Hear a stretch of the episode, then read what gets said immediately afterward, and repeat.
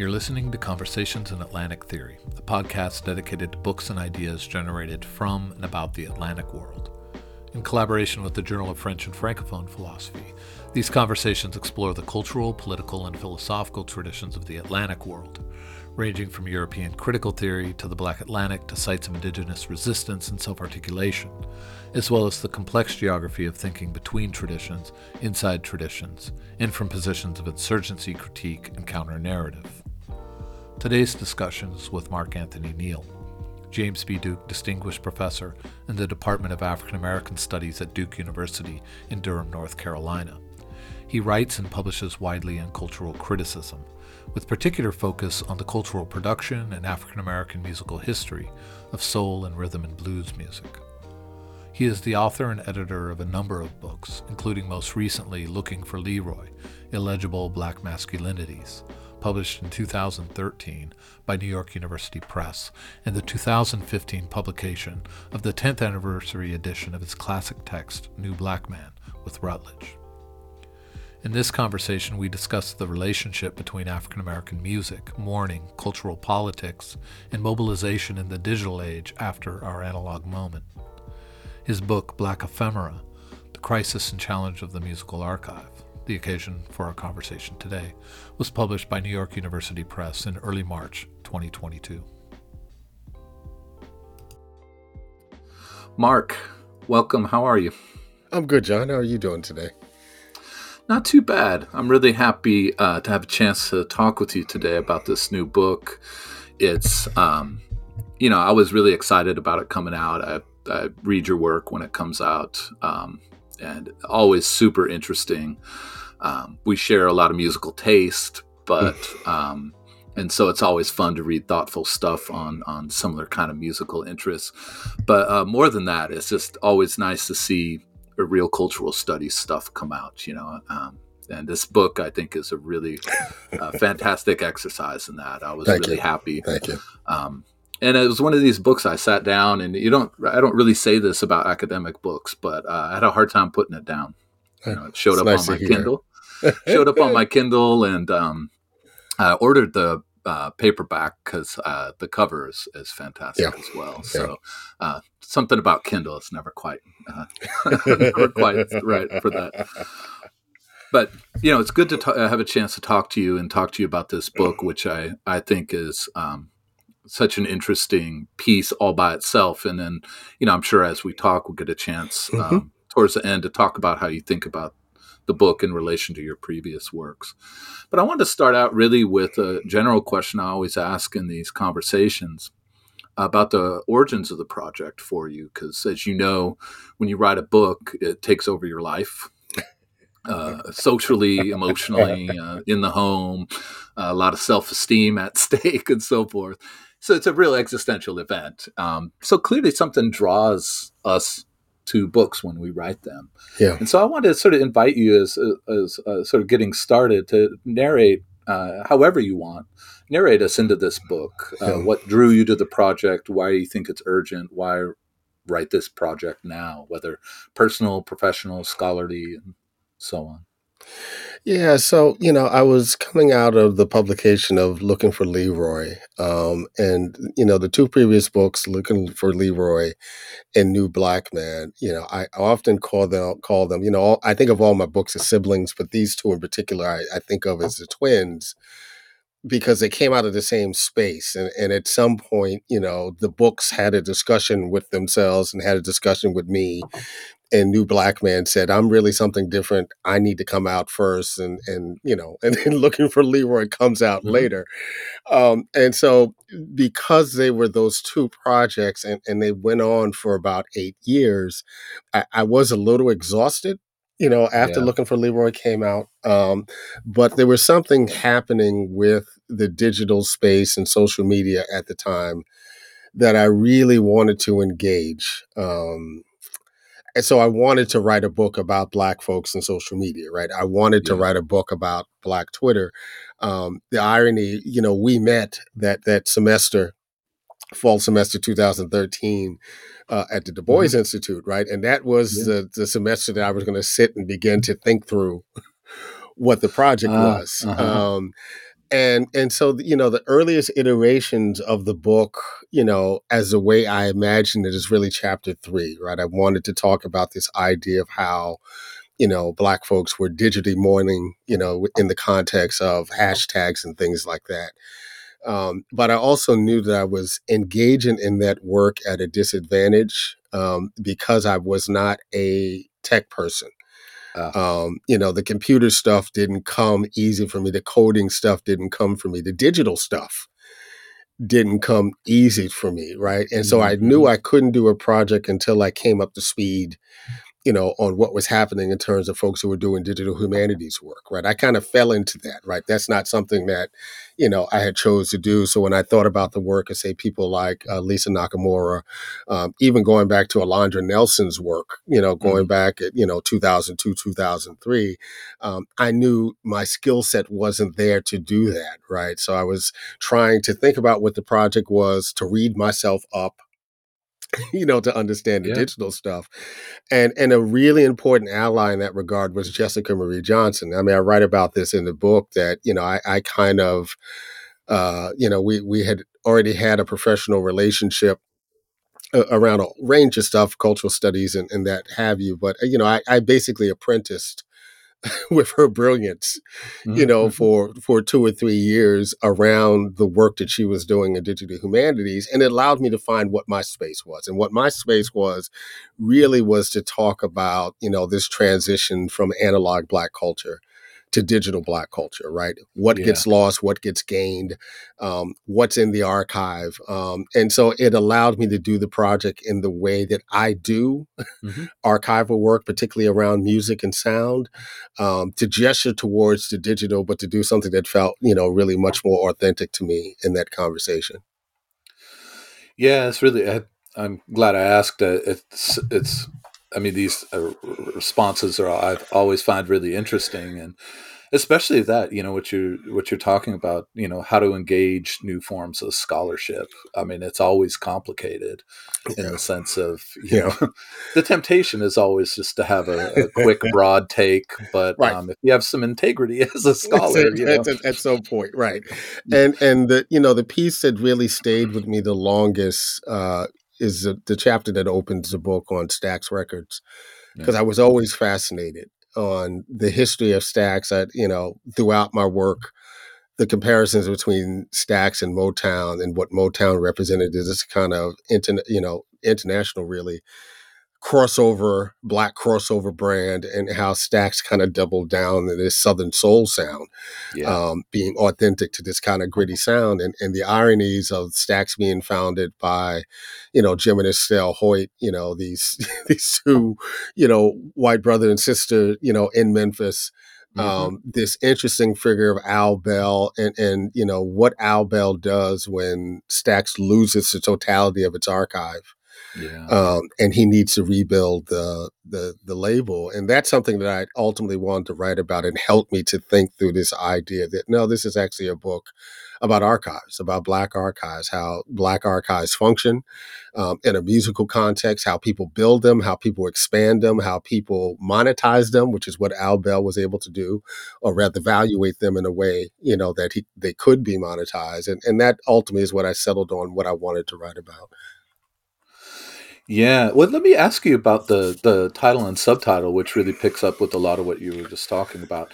I love the title, Black Ephemera. It's um, uh, one of those titles that you know, just a first glance, like, oh, what, what's that?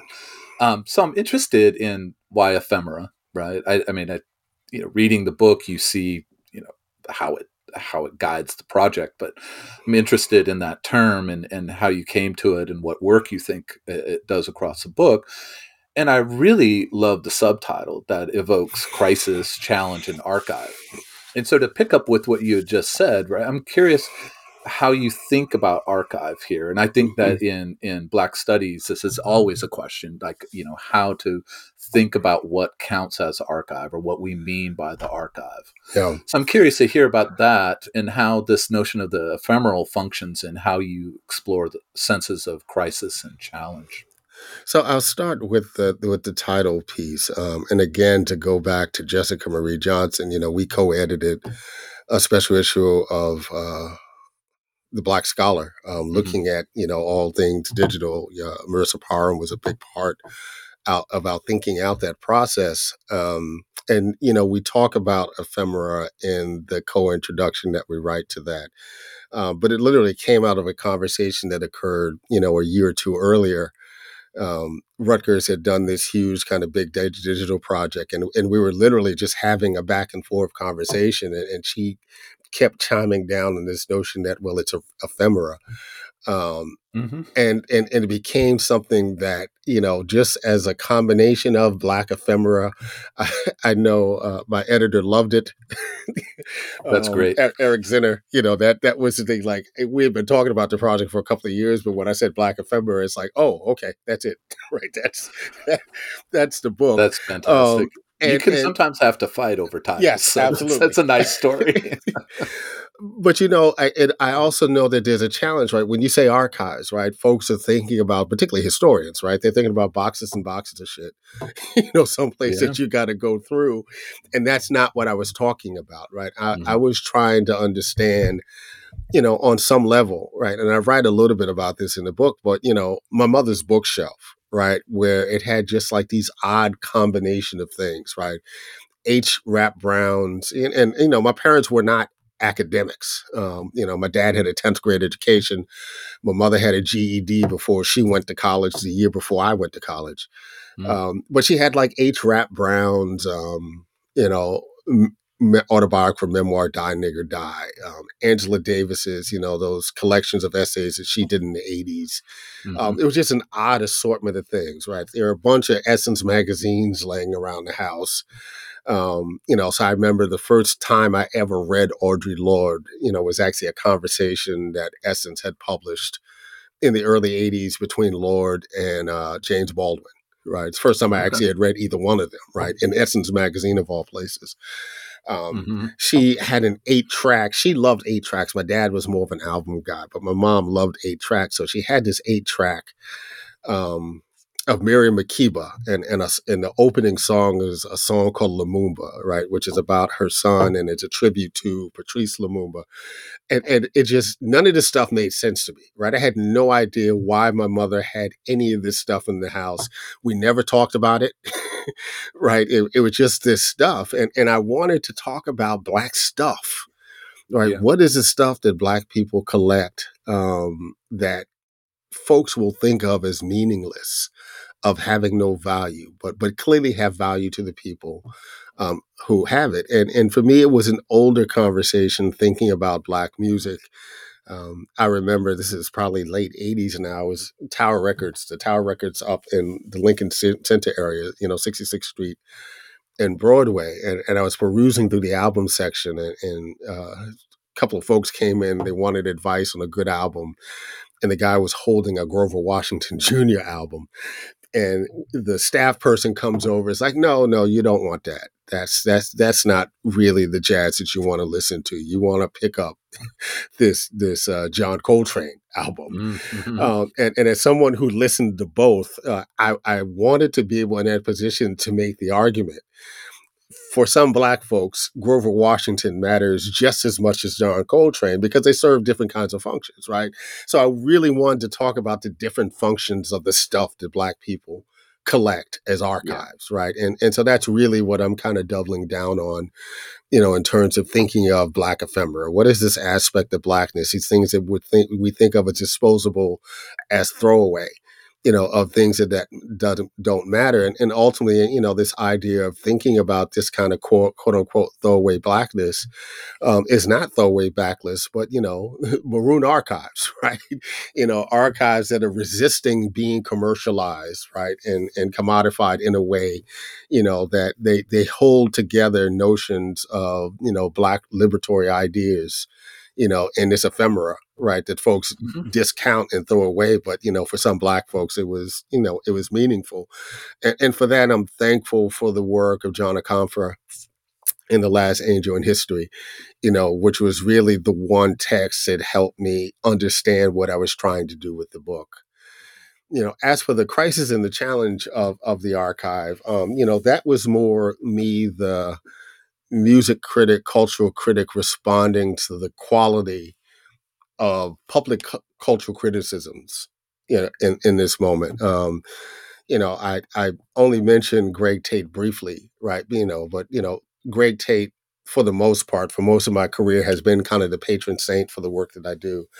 You know, someone who took cultural criticism serious enough to engage it on the basis of what culture was, but to do so in a popular uh, process, you know, what I often yeah. described as popular post structuralism, um, that was accessible to people, right? That that drew ideas into the space, into conversation with each other that normally would wouldn't think of as functioning that way and there's that element of cultural criticism right as the internet has become so much bigger the the mm-hmm. you know yeah. the public sphere of the internet you know where so many people are producing you know thought pieces and things like that there's just so much less attention to doing actual cultural criticism and actual engagement with um, you know the archive of the work right? That was the thing i loved about tate. You couldn't read a great tate piece right? You know and some of tate's classic stuff is pre-internet right? So it's not like you could read these references and just make a google do a google search yeah, right? yeah you had yeah. to do some deep digging to figure out some of the folks that he he was talking about you know? I, I never heard of roland Barthes you know as an example right? Until i read you know a reference to him in the work of of greg tate we don't see that kind of work being done in, in popular uh, cultural criticism now. So on the on the one hand, for me, that's part of the crisis. Too many yeah. people are writing about the Black archive without actually a real strong knowledge and, and engagement with that archive. Um, and because that archive is what it is, right? So much of it is in fact ephemera. You know, that's where the challenge of it is, right? To to do good cultural criticism uh, is to be challenged by the nature of the archive, right? And, yeah. and the disposability of the archive. And how do you make people view the importance of what's in these archives, but at the same time, not make it so accessible, right? So that it can be easily packaged and reproduced. Yeah, yeah, and it's interesting, um, and this is where this is where we bond over a, a similar generation. Uh, you know, I think the function of of Tower Records and and others is huge there. You know, it's it's uh, you know I, I think record stores end up getting in in sort of boring ways memorialized in, in, popular films, but you know what you're talking about really is is um, a kind of education in the archive that comes both from conversations there. Yeah but also from flipping through albums. You know, there's something about the size of the album and pulling it out. I mean, it's hard to imagine my own youth and my own thoughtfulness about various things without that kind of browsing because it's it's slower right? Yeah. It's not I, a click away. It's you have to read it you have to hold it you have to contemplate spending money on it right. you know? I, I can still remember you know as as a young adult uh, college student you know summer breaks and i and i worked and i write a little bit about this in the book you know, I worked at the stationery warehouse um, right at the tip of Houston Street and Broadway, Soho. Um, and you know, the good guy, he hired a bunch of college and high school students to do work. We got paid in cash, and I would make the walk from that corner of, of Houston and Broadway, and walk all the way down uh, to the uh, the part of the Park Row and, and, there was this record store called J and R Music World. Um, oh yeah. Um, a little later, I just make the walk north, the closer walk north of the Tower Records. But I would pick up two or three albums, right? And again, you didn't know what when stuff was coming out. And because, mm-hmm. you know, at 19, 20 years old, I'm building an archive. So it's about as much buying new stuff that's coming out than looking back on stuff that I want. And, and it was always with the object of making another mixtape right? Creating another contained statement yeah, of who I yeah. was at any given time, you know, 90 minute TDKX. Um, and buying and building that archive and this playlist and these records. And and I remember the best part of it was always having two or three new albums and taking the long train ride from Park Row up to the Bronx. Mm-hmm. Um, and I would take the local train at every stop, and I would sit there and open up the albums and look at the liner notes before yeah. even listen to anything. And, and it's like that experience of listening to music um, mm-hmm. is lost, right? You know, when I began to actually do, you know, more public right facing writing around music criticism, you know, my thing was I, you know, I'd listen to some things 15, 16, 18 times before I ever wrote a word. Yeah. Right. And and we're in a system now where, you know, the album comes out at 1201 and someone has a release, you know, has a review, you yeah. know, up and posted 105. And I'm like, what is that? Right? Yeah. Yeah. Yeah. Well, I think, you know, that's, I, I think just even at the level of rhetoric, that's part of what the word archive can do is, right. is slow down our sense of, of what an appropriate process is. Whether Absolutely. or not we do it is another thing. But Absolutely.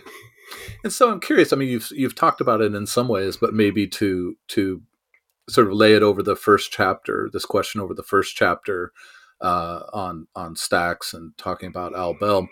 You know, what do you think is at stake, and what how do you think we ch- we we are changed by in our approach to to black musical production, black musical culture, and its its its cultural economy when we think of it in terms of an archive. Now, on the one hand, I think that that this connects to you know to the African American intellectual tradition, people like Du Bois and that closing chapter mm-hmm. on the mm-hmm. spirituals, um, you know, Zora Neale Hurston, Alain Locke, Albert Murray, Ellison's nonfiction. I mean, these are, you know, really profound works that linked the African American intellectual tradition mm-hmm. to musical, to, to, the archive of music, to the memory of, of, of, of sound. And so I'm just curious, as a sort of broad claim, what do you think this this language of archive, how it frames in important ways and draws out things about about about uh, African American music. But also, I'm thinking it, about it in particular in the first chapter, where when you talk about Al Bell and this this vision for Stax after King's assassination, mm-hmm. You talk about it as an archive project mm-hmm. rather than marketing, right? Mm-hmm. Rather than you know the ways I think we we often you know uh, uh, in, you know habitually move towards you know talking about about popular music. I mean, insofar as we can call Stax popular music, but you know, usually that's a marketing conversation. But you know, what do we learn by talking about it as archive? Yeah, I mean that's the irony of Al Bell. He was brought on to Stax, you know, earlier to basically be their national promotions person. Um, he had this ability to break Stack Records, Stax Records, when he was at a radio station in D.C. He could somehow break Southern Soul to that audience. Folks at Stax recognized and and decided to have him come down and be their national promotional person. And one of the first things that he does, right? And again, it it's it is marketing, right? He's trying to sell. They're trying to sell more records, right? They're trying to read a, oh, reach a wider audience, reach a wider audience.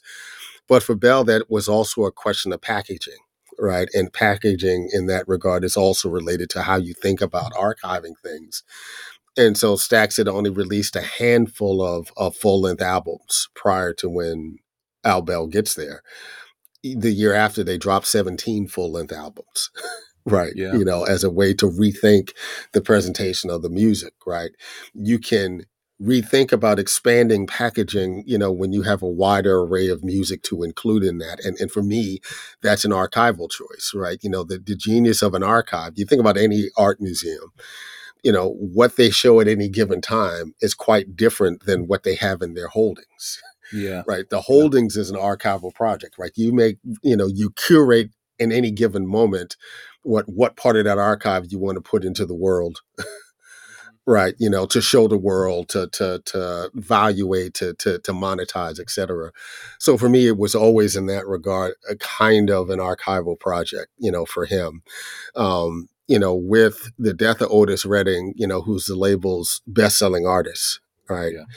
and the loss of Stax's archive to Atlantic Records, right? Here you have a record label, right, that has a brand, but no music, right? And yeah. and what Al Bell does in the next two years, in terms of the kind of artists that he brings on board, like the Staple Singers, um, like taking someone like Johnnie Taylor uh, and giving him uh, what could only be described as a sexually explicit song, you know, in, in Who's Making Love that gets released. Um, you know, the fact that he had this idea of the soul explosion, you know, where Stax was going to drop 29 albums, right, in like a, a two month period in June of 1969.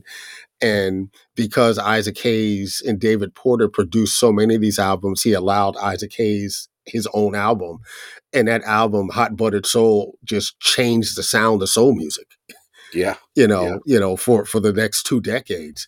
Um, you know, some of it is fortuitous, right, in terms of what happens. And and you know, for me, Al Bell always had a higher calling, whether it was his early days as a teenager, you know, trying to figure out how to work within the context of SNCC and SCLC and, and having to leave that space because he knew he couldn't be nonviolent, right? Mhm, mhm. but but always thinking about this broader message of soul music to have an impact beyond you know the radio station beyond record sales right? You know to pull together an event like Wattstax. Um, you know we talk a great deal you know about summer soul right? Which was an incredible film and an incredible moment.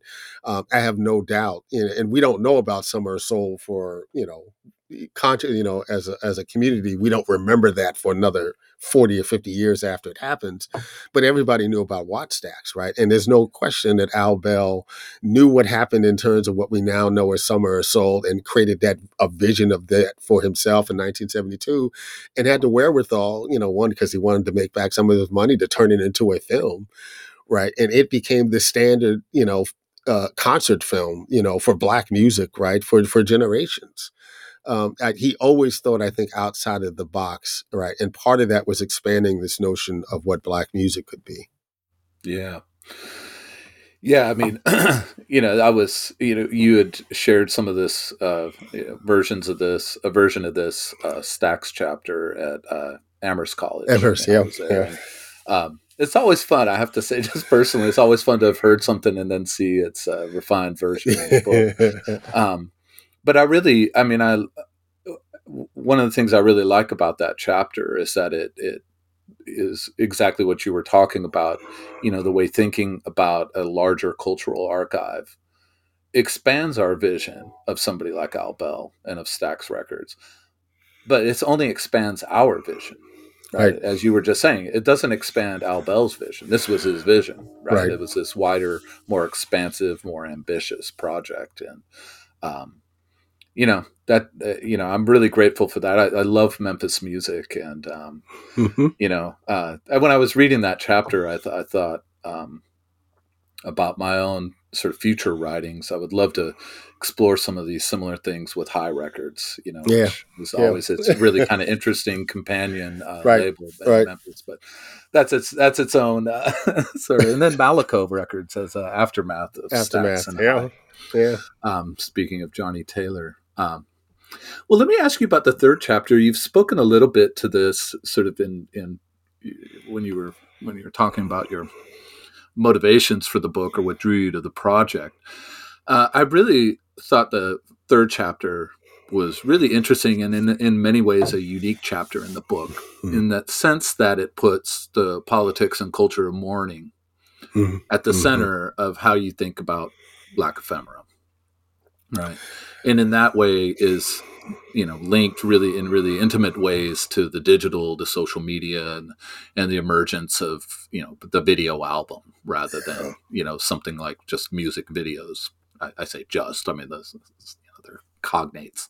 Um, but i'm curious how you see that rela- uh, chapter in relation to the rest of the book. You Mhm. know, I'm thinking I want to talk a little bit about the chapter on on Marvin Gaye and Aretha Franklin, but uh, you know, you've just been talking about Stax, and this is excel. You know, the third chapter accelerates us in terms of timetable to the present in, in Mhm. such important ways.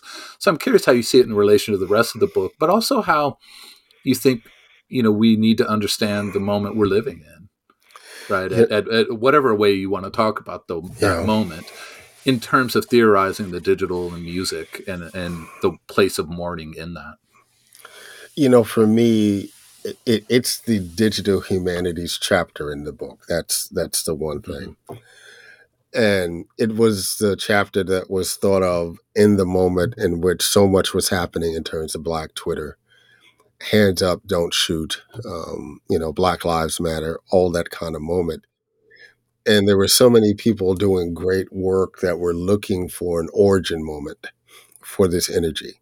Yeah. Right. Whether it was the Jena 6, whether it was the Haitian earthquake, whether it was Hurricane Katrina, um, and a bunch of other things that, that came up within that context, um, all of which were legitimate, legitimate ways to think about what was happening in that moment. I wanted to go back to an earlier origin moment, um, particularly as it related to digital culture, right? And and for many of us, that of course was Rodney King's beating. Yeah. Um, that moment where we finally got visual confirmation for so many of the stories and narratives that we had told about police brutality. Um, the fact that it was, you know, the capturing was so incidental, right? George Holliday just happened to look out the window and just happened to have, you know, what would have been there a three or four thousand dollar cam recorder, mm-hmm, right, to mm-hmm. record it, right? Um, but at the same time, we're seeing the emergence of these surveillance systems, right? You know, when you think about Mike Davis's extraordinary book, City of Quartz, right, which is, you know, was is always in the back of my head when we think about, you know, this kind of digital moment in our lives and the infrastructure of digital surveillance that emerged in Los Angeles, you know, in the 1980s, right, which, you know, became part of mom and pop, you know, uh, stores, you know, capturing people who were coming into the store, right? So, and we always remember Rodney King. We don't remember Latasha Harlins as often, right? The 16 year old black girl, you know, who just simply wants to buy, a, you know, an orange Gina, yeah. you know, who ends up dead, you know, in this interaction. Um, and, you know, she comes up in hip hop culture before Rodney King does, right? So black mm-hmm. folks are thinking about her in a way before we're actually processing, you know, Rodney King in that same way and then for the Hughes brothers to do a film like Menace II Society, which mm-hmm. That moment is a citation in the first five minutes of the film, right? Yeah. It blows up the film, right? It's mm-hmm. like it blows up whatever you were expecting the film to be. It gets blown up in that first five minutes with this citation of of Latasha Harlins and her killing, though it goes in a different kind of way.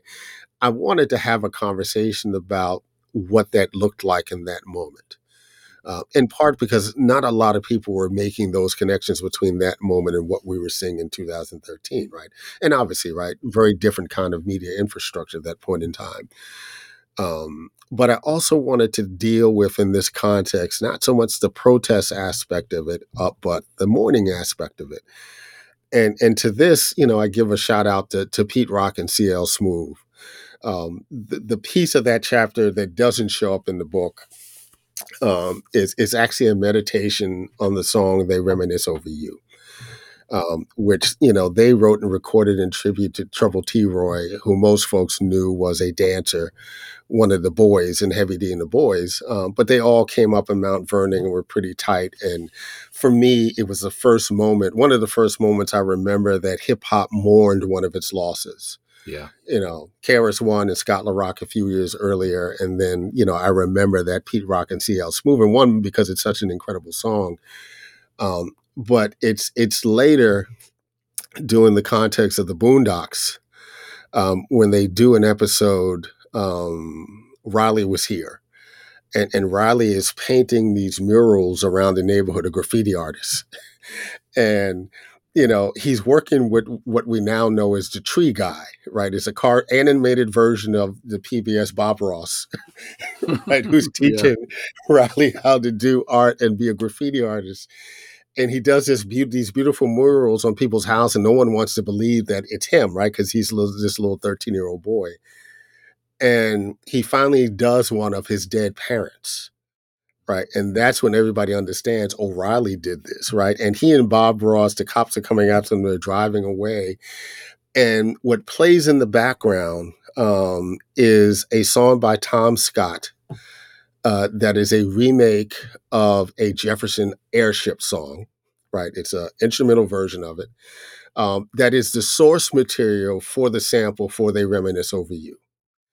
And for me, that was such an amazing archival moment. Yeah. Right. Because that was someone who got it.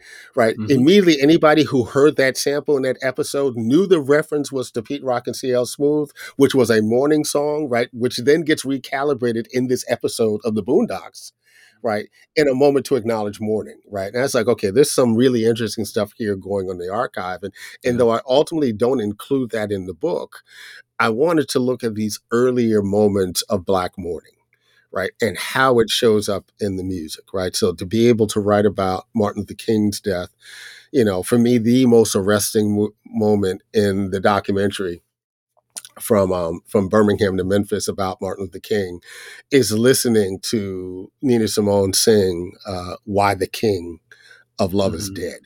Um, really haunt. I first saw the documentary. I was 17 or 18 years old, and you know, spent a good 15 years trying to find the song. right? Again, this is before Google, Mhm, right? You know, I mhm. can't just put on my phone and figure out what the hell is playing. Um, so I had a kind of relationship with that, but also Max Roach's tribute album to that moment. Um, you know, him working with a, a gospel choir to do a song that more deliberately mourns what happens in that moment. And so I wanted to look at these texts that dealt with different aspects of mourning. Um, talking about Jackie Wilson um, and, you know, his performance of Danny Boy. Um, and, and you know J- Jackie Wilson, as I talk about in another chapter, you know Jackie Wilson is is a problematic figure around gender and sexual violence and things of that nature. But he was an extraordinary artist, right? Very popular artist, right? Really kind of the template, more of a template, I would argue, for Michael Jackson than James Brown was, you know, in, in that moment but he does his version of Danny Boy, right? And it's such a an odd song you would think that a black artist would claim, Yeah. right? This Irish hymn that you know most folks have ever heard Danny Boy is at a policeman's, uh, you know, a police officer's funeral, right? And he turns it into this extraordinary performance uh, of black art, um, and it's like what he found in value in that song and what black folks found in value in his performance of the song was this connection to a, an extra version, extraordinary version of how folks felt mourning, right? And being able to claim a Mhm. song that might not have been in our tradition, but then gets claimed within our tradition, right? And then you see the number of other black artists who actually covered the song, right? In- including Sam Cooke. And it's in listening to Sam Cooke's say version of Danny Boy, right, which is not as exquisite as, as Jackie Wilson, you know, finding out that Sam Cooke, in fact, you know, talking about this communal mourning, did a tribute album to Billie Holiday, right, which which was just shocking to me on so many different levels, right, because you know we don't think about Sam Cooke, you know, we think about them both and Billie Holiday as extraordinary representations of black musical genius, but not necessarily doing the same kind of music, right, and and to be quite honest, the album isn't good right? He he can't carry that in 1959, right? Maybe if he had done that project later, maybe it comes off a little better. But the idea that it was important for him to do a tribute album for um, Billie Holiday, much the way the Supremes do a tribute album for Sam Cooke, Mhm, when he mhm. dies, you know, five years later, that just doesn't make sense, right? But it is this practice of mourning in the Black community and finding outlets in music right, to do a shared communal mourning process that I wanted to write about in that chapter, beginning with the digital moment and deliberately going back, you know, to the analog archives to look at other examples of that. Yeah, I mean, I, I I like so many things about that, especially that you know these these moments of reminder that you know in in 2022, 2021, whenever you know the we locate the moment as you know it's a funny thing about books right they come out but they like were written you know a Right, couple years right. before Right. but in the in our contemporary moment i you know i think we seem sort of as a as a culture to be com- more deeply committed than ever to everything is new today Yeah. and i really like that you know exposition of of that particular aspect of the archive and uh as showing a continuity right Yeah. these, these Yeah. twists and turns and you know i mean i think about you know myself just to go you know go back to you know more conventional sort of writerly archive of of African American thought.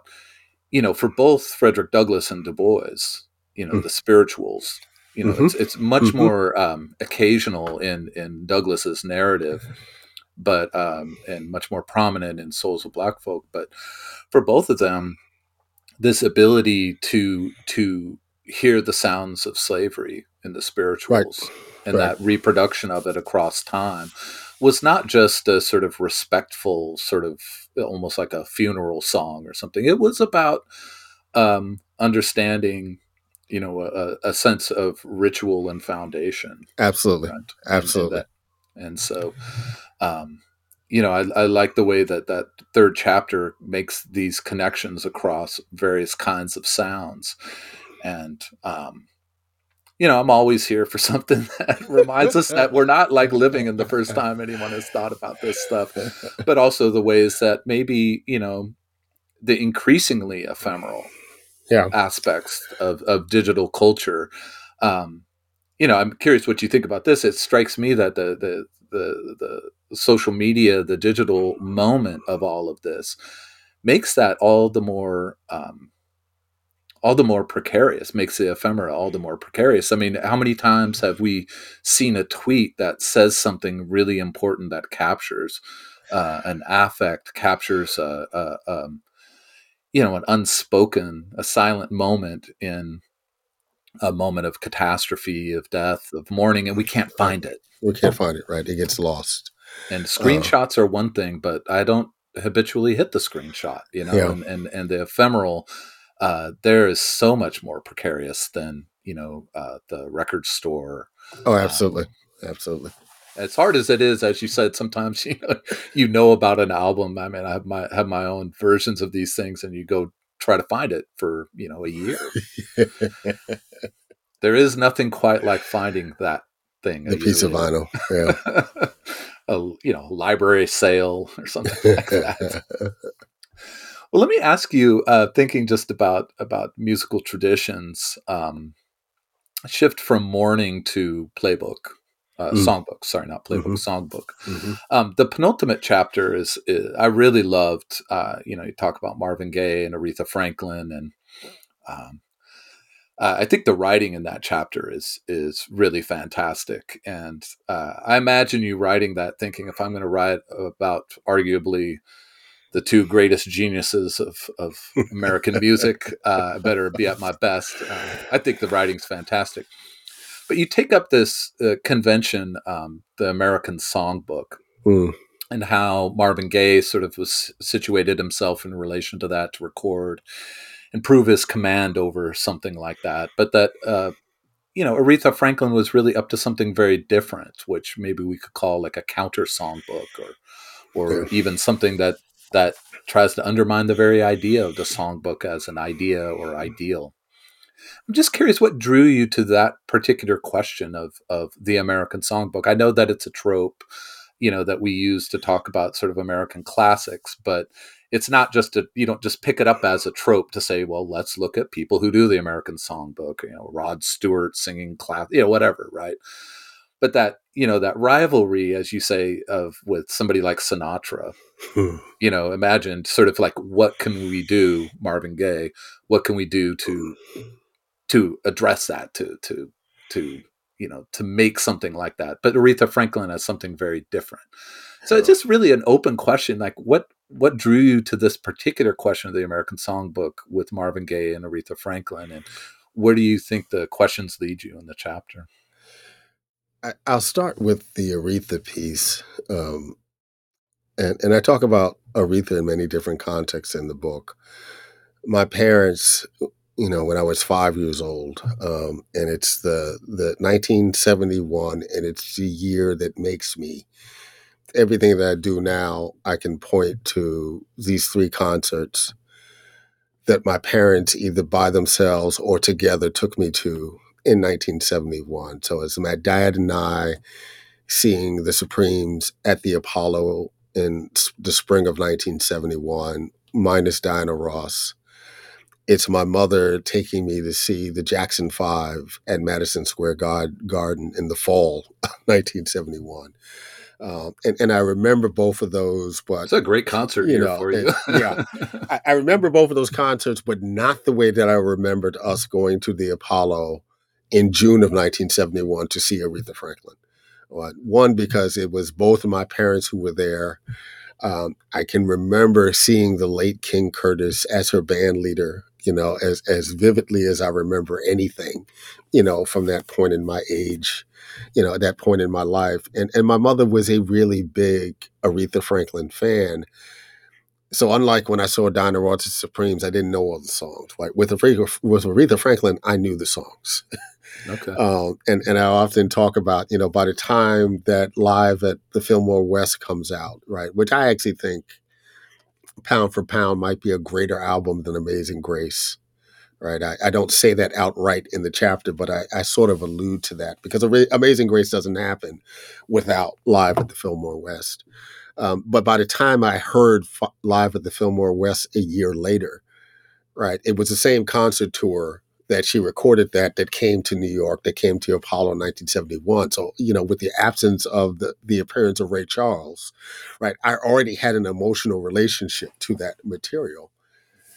And so, you know, I've written about Aretha Franklin a great deal in my career. Um, but beginning about probably about 15 years ago, um, I wanted to look at a different Aretha. You know, everyone talks about the Atlantic years, and, and rightfully so right, where she became ground zero for Black musical genius, really for about, you know, at her peak for about a decade, you know, from 67 to 77, you know, she was unmatched in that regard. Um, you know, the only person who had a greater run in that period of time, I would argue, was Stevie. You know, his period from, you know, 72 to 79 or 72 to 80. But there was this body of work that no one ever talked about the Columbia years, right, in which she was recording three, four albums a year. Um, and there was so much material. And, you know, I did radio when I was a kid. Not, not when I was a kid, but as a college student in graduate school, I did a radio program called Soul Expressions.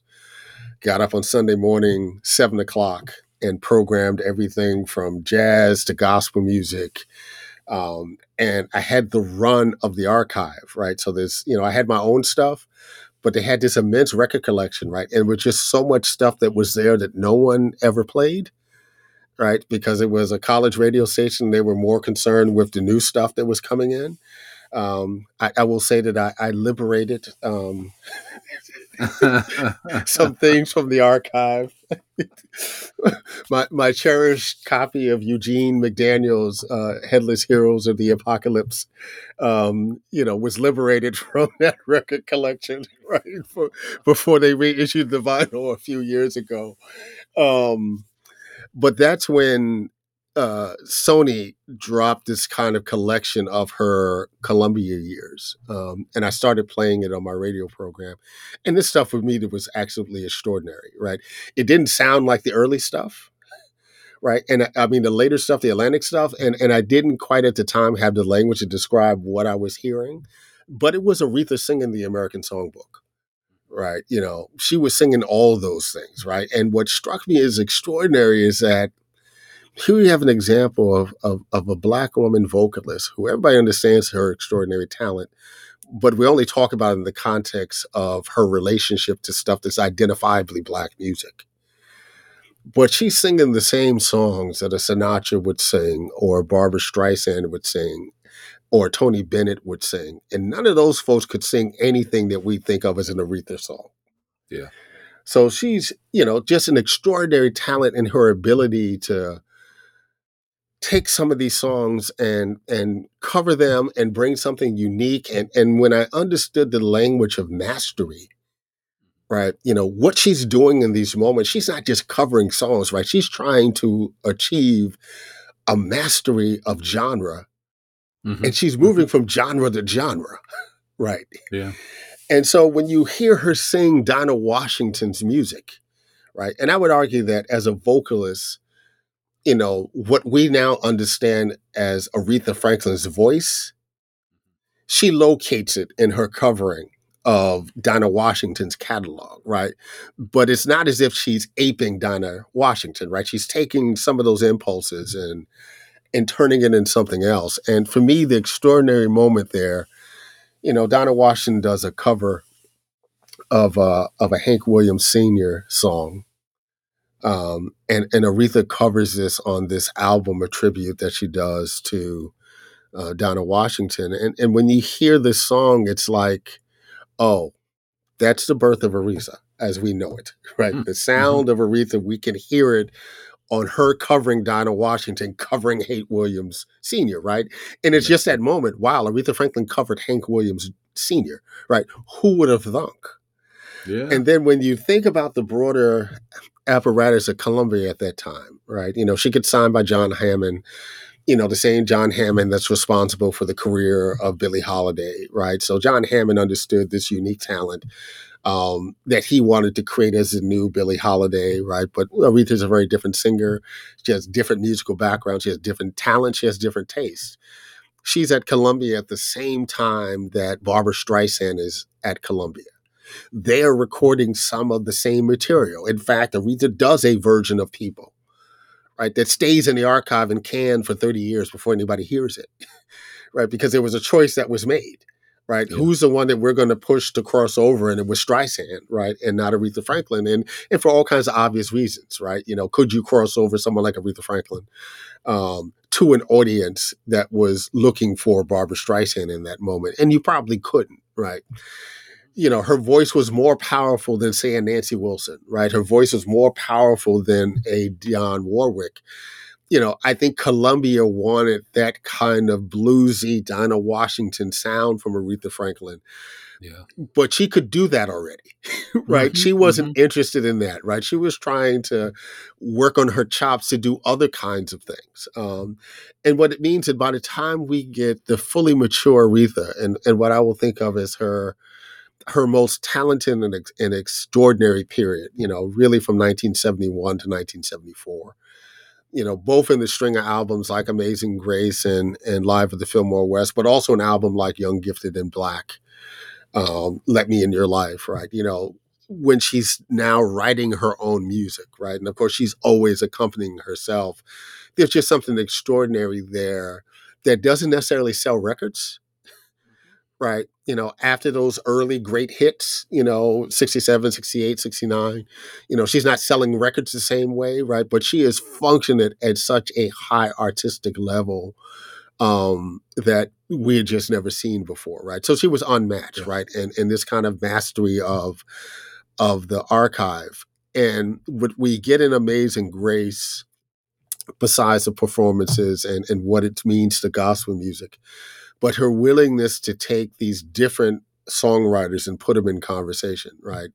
The idea of mashing Precious Lord and You Got a Friend, right? That gives yeah. a cosign, right, you know, to the songwriter, uh, Carole King, you know, who does her great hit, you know, You Make Me Feel Like a Natural Man, like like a natural woman you know, so she records Carole King in this moment to co-sign her importance, you know, as a singer-songwriter in that era, but puts her in the conversation with Thomas Dorsey yeah. and Precious Lord to elevate Thomas Dorsey in that moment to say both of these are important American songwriters.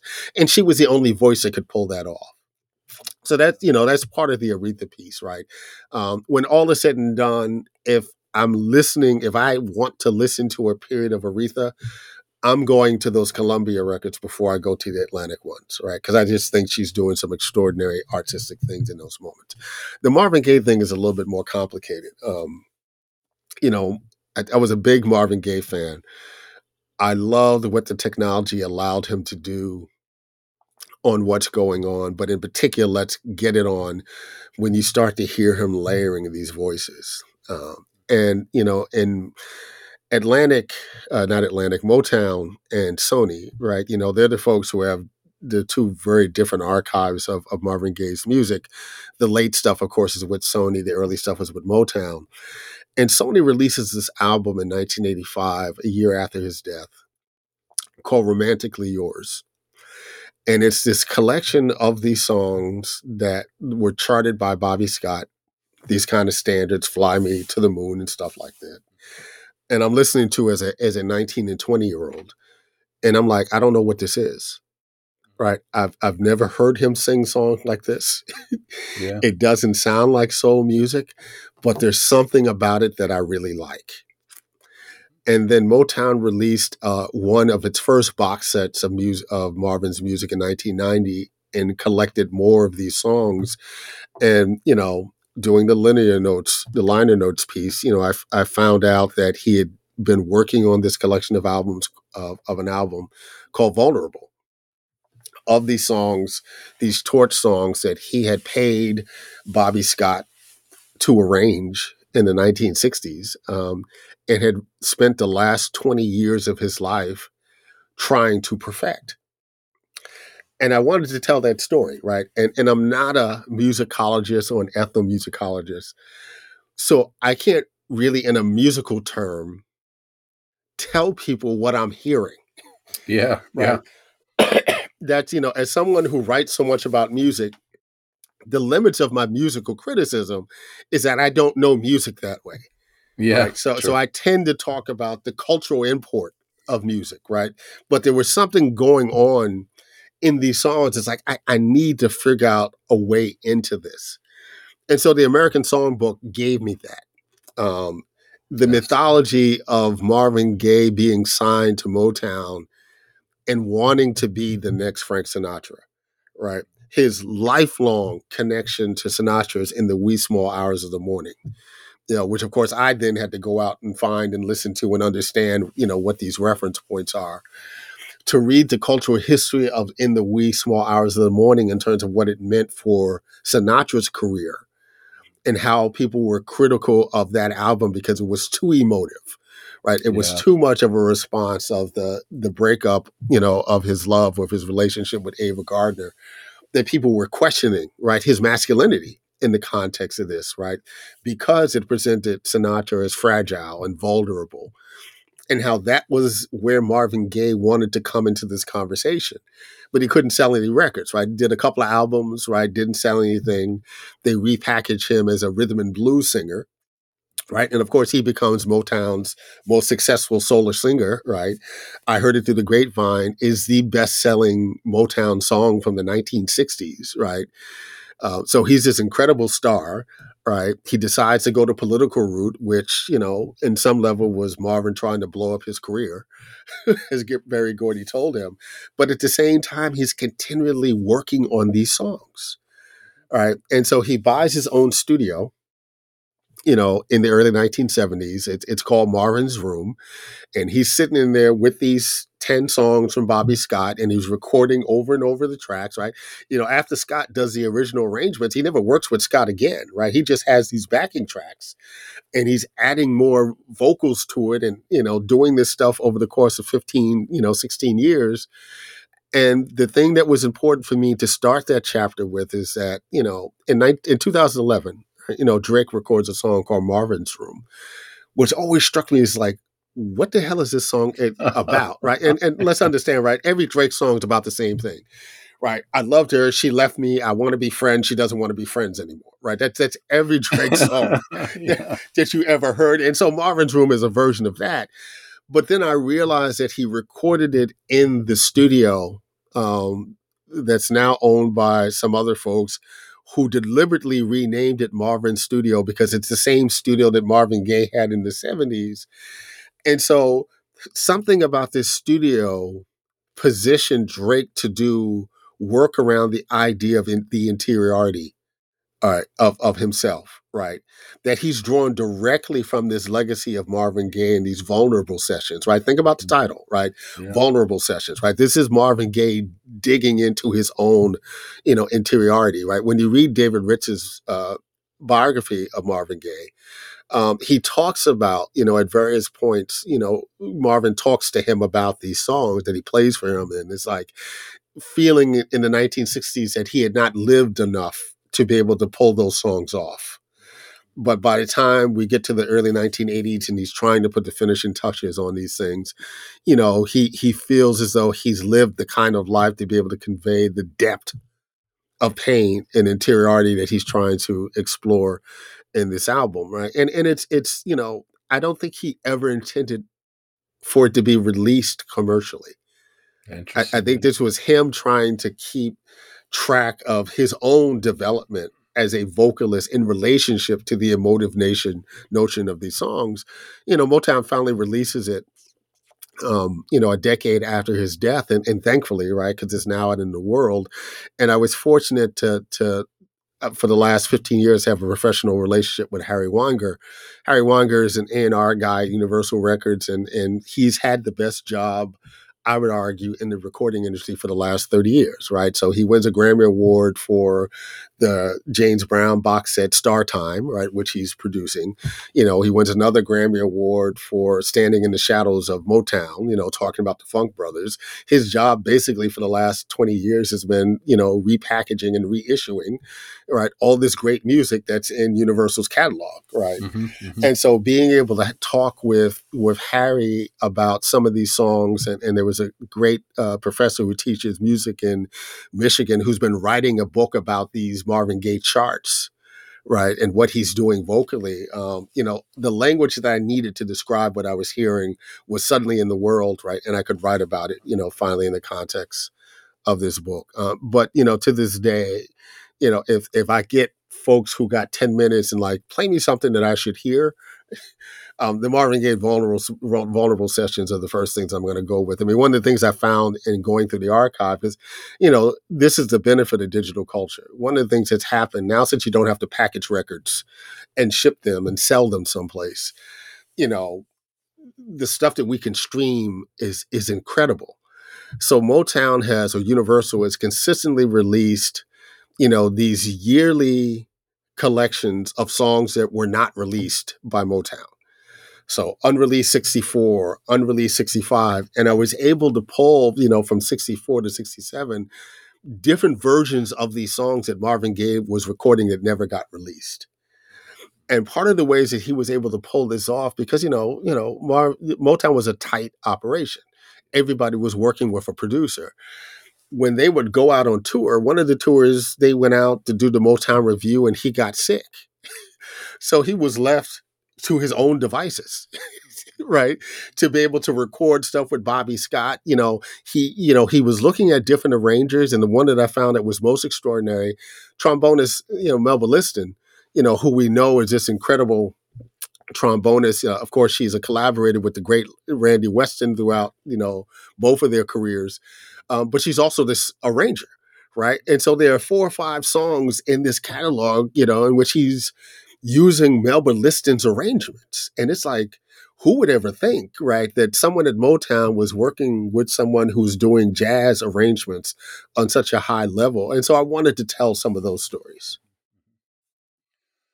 So, you know, this is maybe a good point to ask this uh, question. And I'm asking you as the author, and maybe this is actually the uh, job to do. Um, how do you characterize this book? you know, given what what you've talked about, which I think reflects the content of the book, you know, there's so much stuff on music. Uh, obviously, it's the focus of the book. Uh, digital studies, African American history, uh, cultural studies in the sort of '90s uh, sense of it.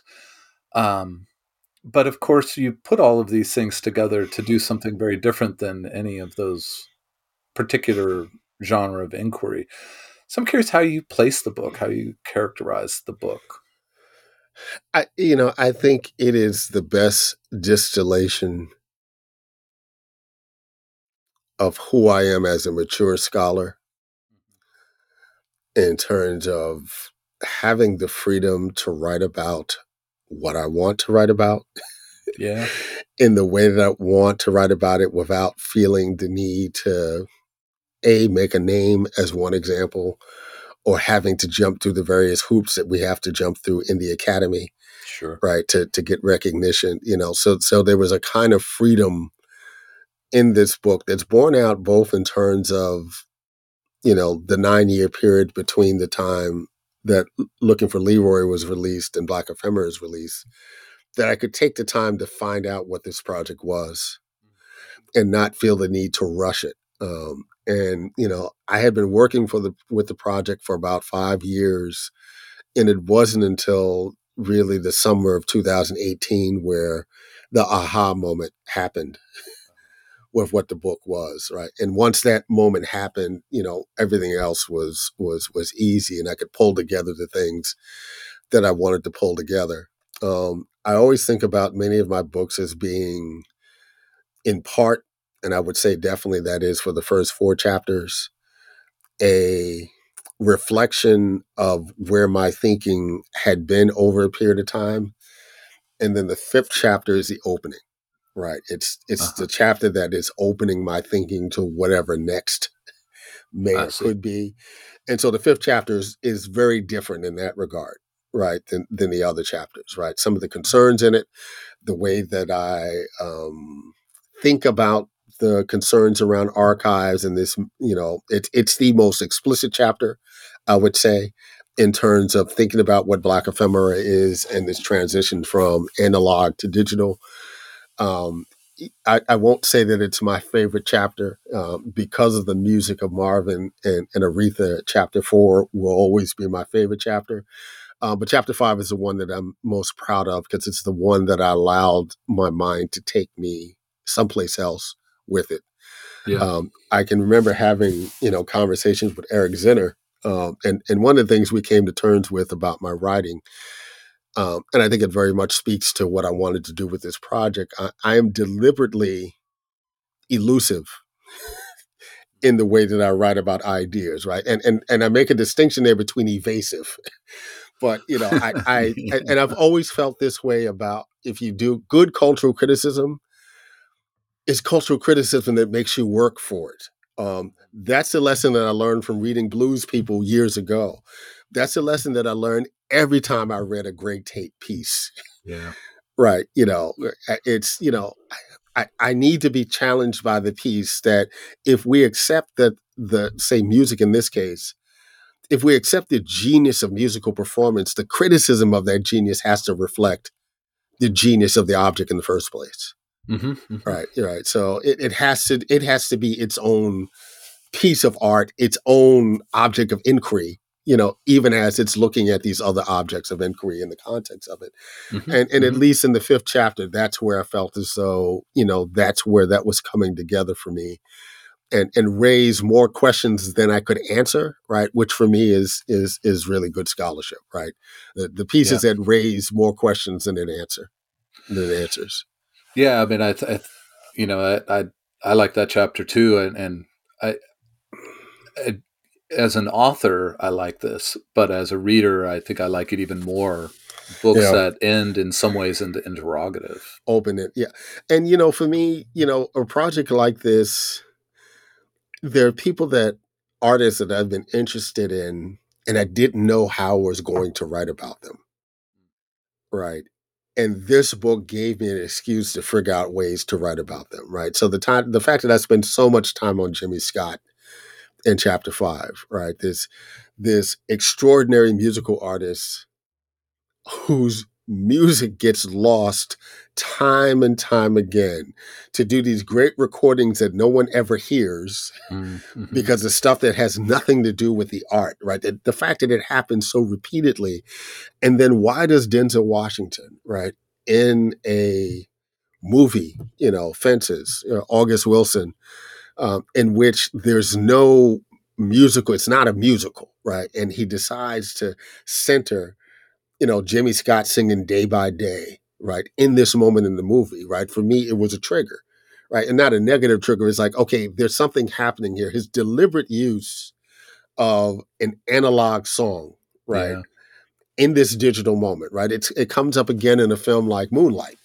Um, you know, when they're sitting there at the diner and uh Hello Stranger comes on, right? Yeah. Barbara Lewis, right? Which is doing some narrative work at that moment, but but why that choice of that kind of analog song? Yeah, yeah. right. You know, it, it's a deliberate choice to disrupt in the digital in that moment with the analog, right?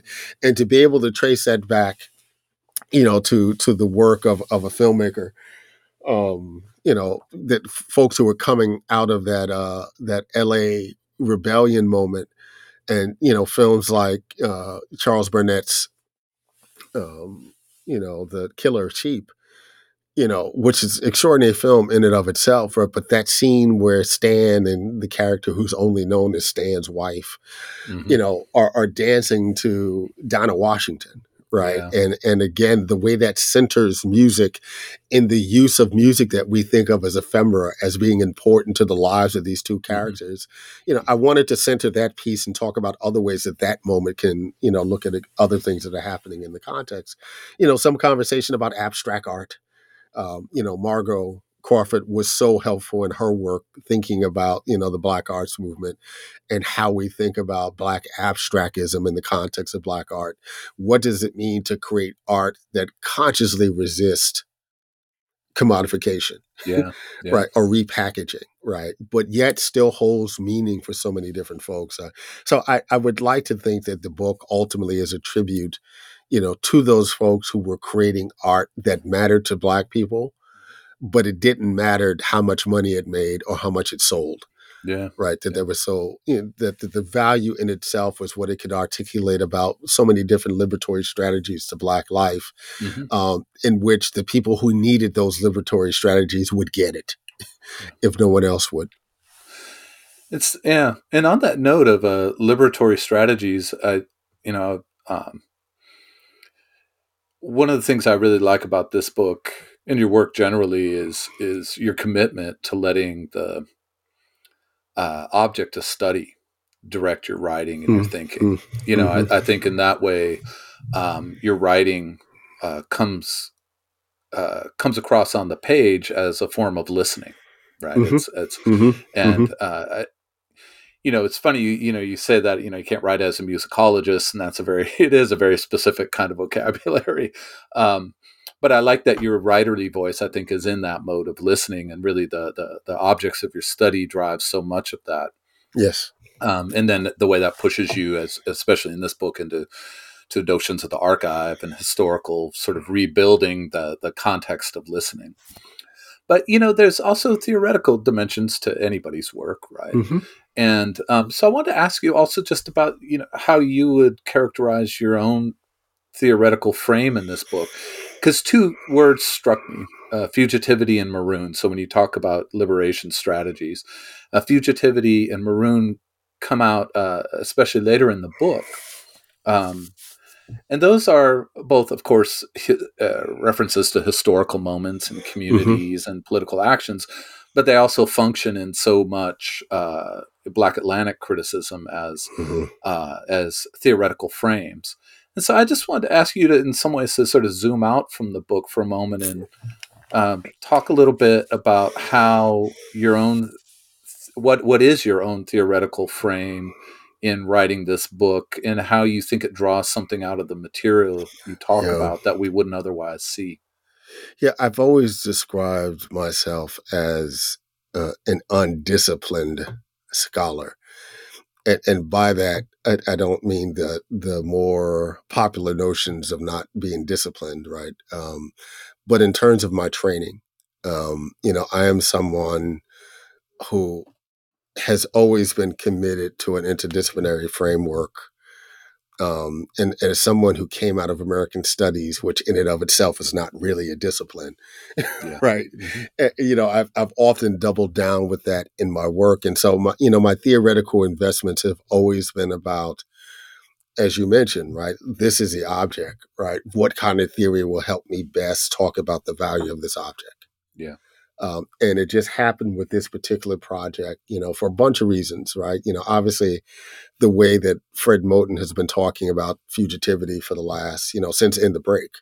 Um, and, and the way that it has had a powerful impact on me and just thinking about, you know, what does it mean to stage the scene of fugitivity, right? What, what if the thing that we're always getting after in the aftermath of freedom, right? Whatever that is, that the thing that is most interesting and most exciting is not the freedom, but the acts that we stage to get to that moment.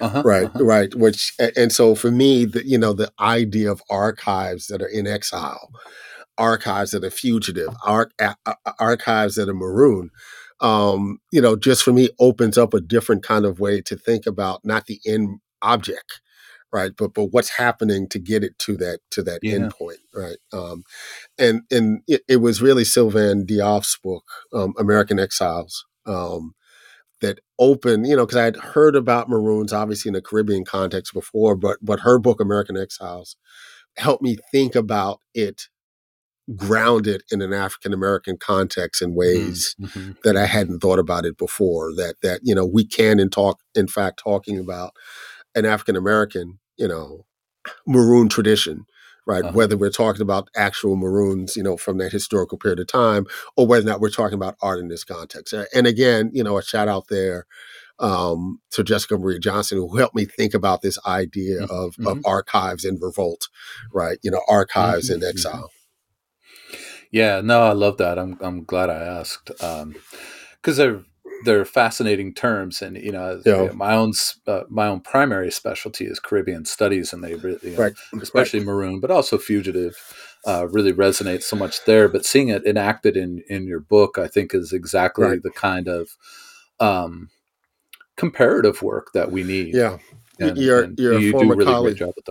Your former colleague at Amherst, Neil Roberts, right, gave me another, you know, set of languages Yeah, right to, to think about that moment in his own work. And and I ultimately you know when with all of these projects i've done you know it is the book ultimately is an, a tribute to the folks who were the primary interlocutors for me whether that's on the page right or or in interaction right? So i've talked a great deal about jessica for instance um, but you know being able to read and talk with margo natalie crawford um, Shana Redmond, right? They were important folks in my ear to think about what this project was going to be. Guthrie Ramsey, um, you know, I had never thought about the significance. You know, I talked about Melba Liston a few minutes ago.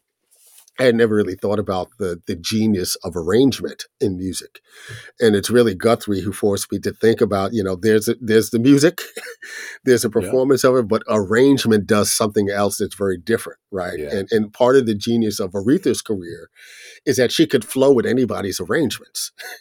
Right. Yeah, you know, she she was adaptable in that way, right? And and not every, you know, artist can do that, right? Not every artist is comfortable in that way. And and in that regard, you know, just one last shout out uh, to the late Richard Iton. Um, and and I Mhm, write, you know, as much as I could write, you know, in the introduction of the book about Richard. Um, and you know, Richard was my primary interlocutor um, for much of my work from around, you know, 1999 when we first met until his death in 2013. Every book that I did during that period of time, you know, Richard was the first reader, right, and, and would give comments. He didn't always read the whole things, but just the chapter that was most important to me, right, I, I would Mhm, send mhm, mhm. to him. Um, and that last chapter in particular, because that would have been the chapter that I would have sent to Richard, um, is really a tribute to the way that he historically pushed my thinking. Hmm. Um, and, and really to force me think to think differently as a scholar in his absence, right? And and you know, our relationship was like that. Uh, I think of you know the letters that Albert Murray um, and Ralph Ellison wrote back and forth to each other, right? I, I Uh-huh. literally have thousands of email um, that Richard and I exchanged over 12 or Mhm, 13 mhm. years, talking through various aspects of our projects. Um, and, and I missed that in this process of this book. Uh, so that last chapter, in some ways, a chapter is a tribute, right, to, to his absence in the physical plane, right, but but still his presence in the work. I love that. Well, the book is out, and uh, sort of uh, last couple of questions. Um, I don't know how you feel about people reading. Uh, you know, my as I always say, my nightmare is that no one will read what I write, and then my other nightmare is that someone will. you know, and I imagine, you know, what, given what you said about about how this was a very different book, and that it was it was a book you felt most fully yourself. Um, I imagine it has its own particular kind of you know feelings around it entering now uh, the uh, readership. But um, what do you want readers to walk away from with this book? And I mean by that, like, you know, hopefully we don't write books and you know have a kind of imperial fixation on what everybody ought to think, right? That that we're going to control their thoughts, but we obviously also want people to walk away with like a sensibility, right? To sort of walk different, feel different, hear different, see different. what do you want people to walk away this book? How do you want them to walk away from it? I, I want them to walk away with the idea that the Black Archive is expansive, and it's we have to be intentional in curating it and mm-hmm. maintaining it and protecting it. Um, and, and and and the end game is the motivations aren't always to sell the most records or to sell the most movie tickets. um, there are other motivations in the art, and at a moment where so much art is simply commodity, right? You know, uh, what we've seen happen in the music industry these days, where we don't even talk about records and albums anymore. We talk about streams. Yeah. you know, we, we literally talk about, you know, this digitized unit of something that's not necessarily or have to be music. Um, and and I know we're not gonna that train's left the station. We're not getting back to anything else, right? That yeah. existed before now. Um, but we do have to be more intentional to protect the legacy of this. You know, my you know, if if I'm trying to explain this to a lay audience, I, I talk about Silk Sonic, which you know I don't like.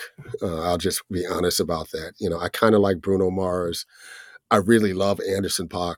Um, Silk Sonic was a calculation on both of their parts, mm. right? To to to make music, sell music. Um, and they do a cover for Valentine's Day of Con Funk Shun's Love Train. And I can't imagine in a world in which anybody can access access Con Funk Shun's Love Train, why you would need to listen to a Silk Sonic remake yeah. Right. Particularly amongst two artists who were so talented, right, to do something original in that moment. Right. And mm-hmm. and and you know, and I don't buy the arguments, well, this is a attempt for them to teach what's in the archive. It's like what's in the archive is in the archive. Yeah. right. It hasn't disappeared. Put in Con Funk Shun Love Train and you can listen to it anytime mm-hmm. that you want. I, I don't need a reread, you know, from Silk Sonic that particularly doesn't add anything to the original. Yeah. Right. And that's what I loved about Aretha. Everything that she covered was something else. When you listen to her sing I Say a Little Prayer, which of course is a great Dionne Warwick song in and of its own right. And when you listen to her sing that, it's not the same song. Yeah. Yeah. Right. And, and and that's the kind of caretaking that needs to be done, you know, in my mind, you know, in the archive. Yeah. Yeah, no, I, it's a it's a great reference of a song in terms of contrasting styles, and uh, and I do. I mean, in in that way, I you know, I have, just as a side note, I mean, Aretha Franklin in especially in that way that you you um, read her in this book and have talked about her in this conversation as as a, an interpreter, right? Mm-hmm. If, if interpretation is probably too weak, but as a transformer, it right. does remind me of what Albert Murray says about Bessie Smith that she's a, mm-hmm. she's not a singer, she's a sorceress. Yes, right. There's some Absolutely. There's some complete uh, transformation of the material. Absolutely. and that's that's the that's where I, you know, I, I like Murray for lots of reasons, but I like that moment where he's like, genius is not enough. It's got to be sorcery. yeah. but let me turn that question to you. You know, um, it's funny you said, you know, you, it's come to the Du Bois Institute in, in 2013 to sort of get started on this project. And that's where we met. And, um, when you said that, I was like, oh yeah. So you, but then I realized that's nine years right? That's been a, a, quick nine years. I have to, I'm a little disturbed by that that number 2013. But um, but what that says, right, and the way you've talked about your own process is that this book is has been a, an event all unto itself for you as as a writer.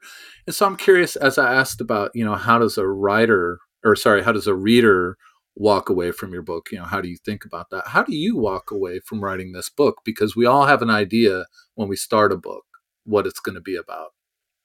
It's something different in the process of writing. Yeah. You know, how do you walk differently after this book? One of the things i had to remind myself and, and at least you know two of my peers have said to me prior to this conversation about how extraordinary they thought the writing was. Um, and, and I didn't feel that in the process. Um, but the one thing that was consistent for me that I had to remind myself in the process was just a simple adage just tell the story. right. The the theory, the dates, the timeline, all that stuff will will work itself out. Yeah. But tell the story of what you're hearing. Mm-hmm. Tell the story of what you're looking at. Um, and, and the rest will, you know, will work itself out. And that for me, you know, in that regard, it, it felt like my most authentic writing, Mm-hmm. right? Because because I I was able to tell the stories that I wanted to tell the way that I told them. Well, I hope uh, I hope you continue with that voice. I think it's uh, a fantastic one, and it does it does make us uh, listen differently. Um, and. I, I, I think cultural criticism is about you know at its best is about changing the way not just changing what we listen to, but how we How we listen to what it, we how we see it, right? and I absolutely think this book does that. I really appreciate so much you taking time to to talk about this book. Uh, I really loved it. Um, I have a special place in my heart for uh, the Luther Vandross chapter and uh, looking for Looking Leroy. for Leroy. but I, I I think this book is a is a real peak in your writing career, and uh, I know a lot of eyes will get on this book, and we'll all uh, see and listen differently because of it. I will take tell you thank you, John, for the invitation. You know, when you first launched this, um, and and as you know, I've loved all the guests and all the conversations thus far. In the back of my head, I'm like, I hope he asked me to be on the show. so, so thank you for that. Thank you for that. I just had to find time to read the book. all right, well, take care. It was good to see you. Take care. Good to see you too, John.